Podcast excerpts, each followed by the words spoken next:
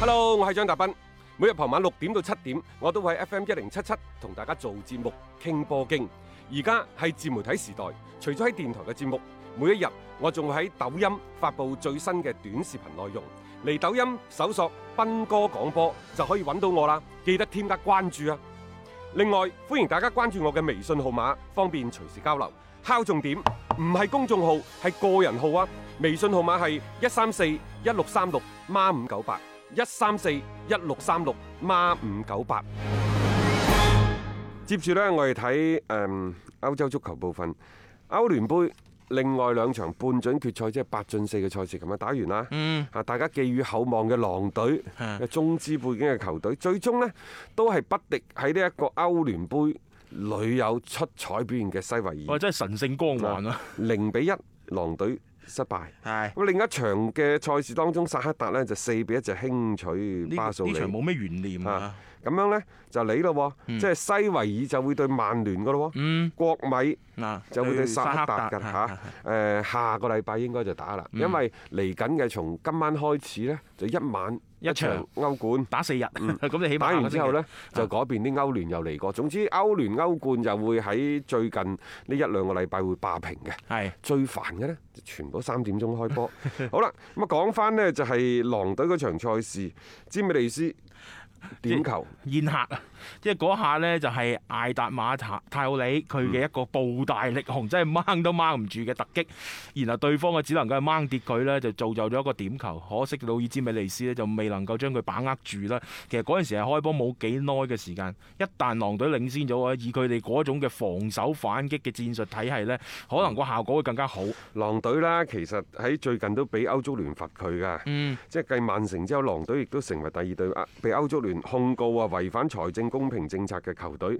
不過呢個處罰就比較輕，係就係佢哋未來嘅兩個賽季參加歐洲聯賽嘅註冊球員嘅人數呢，從二十五人就減到二十三 人，即係輕輕咁樣罰罰你啦，係啊，叫做嗯即係歐足聯啊，跌落地揦就沙啦。我 感覺反正曼城你喐唔到，狼隊呢啲都可以咯啩。但係呢個所謂處罰兩年呢，就吹水嘅啫，因為從明年開始，佢又唔會話誒、你明年打唔到歐戰，我就唔罰住你先。佢係從即係下個賽季開始㗎，係亦就你兩個賽季你冇歐戰嘅資格，狼隊啊，嗯你就唔使罰佢㗎啦。係啊，嚇，狼隊下個賽季就肯定冇歐戰資格㗎啦，因為佢哋嘅嗰 個啊歐聯杯就被淘汰啦。咁、嗯然之後誒、呃下個賽季佢聯賽排第七，啊冇啊，阿仙奴攞咗啦嘛阿。仙奴已經攞咗啦，所以佢就肯定冇份，咁就係真係啊，拜拜啦。咁即係所以呢個罰唔罰都係一樣嘅啫，所以我咪感覺就係歐足聯少少挽回自己面子嘅舉措咯。其實最開心嘅係邊隊波呢？相反係雷恩。嗯，點解係咁呢？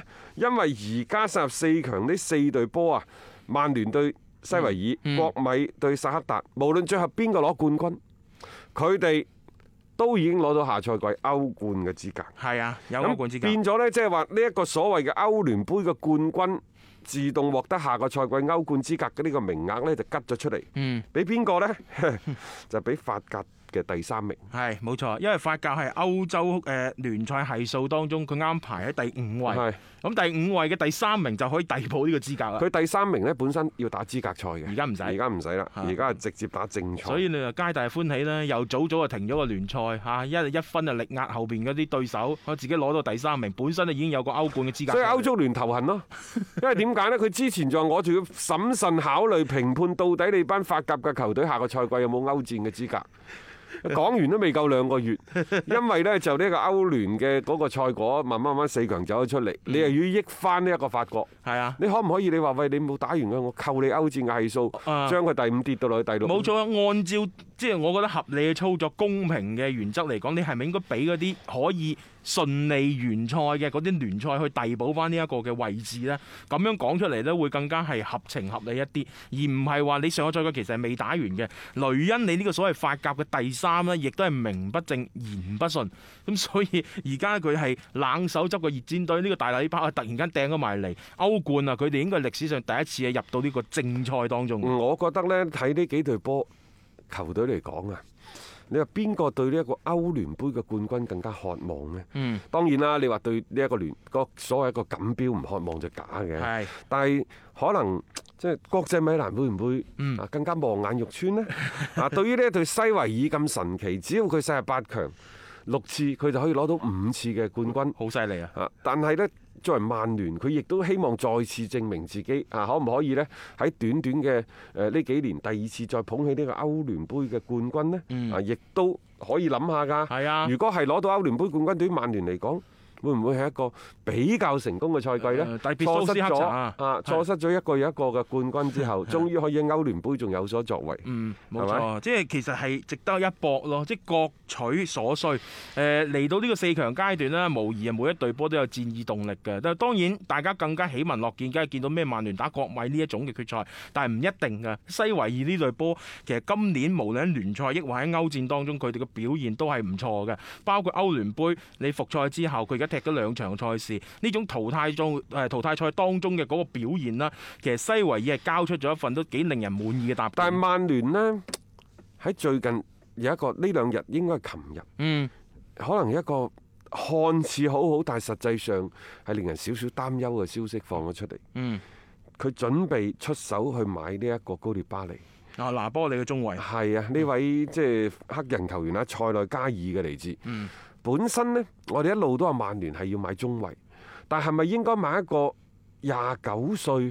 當然佢都當打啊，起碼嚟緊廿九、三十、三十一呢三年都當打。嗯但係佢有少少玻璃人屬性，不過身價就放喺度啦。係六千三百萬英 鎊，七千萬，你俾唔俾啊？你俾唔就攞去，。你俾就攞去啦係但係誒、呃首先我想講啊，曼聯補充中衞係必須要行嘅一步，嗯但係補充咗呢個人，到底能否即係話喺攞到更加多個上場嘅時間呢？嗯係咪一個健康嘅高列巴黎呢可能會係，所以我唔係話反對曼聯去簽呢樣嘢，但我只係覺得個風險會唔會輕輕大咗啲啲？